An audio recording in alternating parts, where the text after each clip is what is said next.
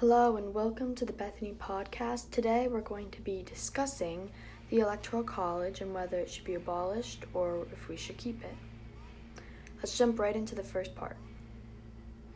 So, I think that we should keep the Electoral College. I think it's a pretty good system and it's been working pretty well over all of these elections. First, it doesn't give the people too much power because people forget we're not a democracy and there are several flaws with citizens directly choosing our president.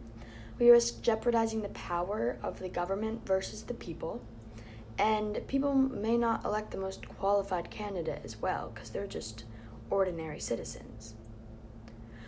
Another reason why I think this is a good, better plan is it has very clear outcomes there's a lot less chance of like mess up or miscounting of votes because there are only 538 total and a president to win needs to reach 270. If it was a close race, it would be so much harder to have a clear answer by counting every single ballot submitted as a part of the overall decision. It also encourages national campaigns from the candidates. So they not only have to appeal to the majority of people in one area, but they have to campaign nationally because of the voting rules.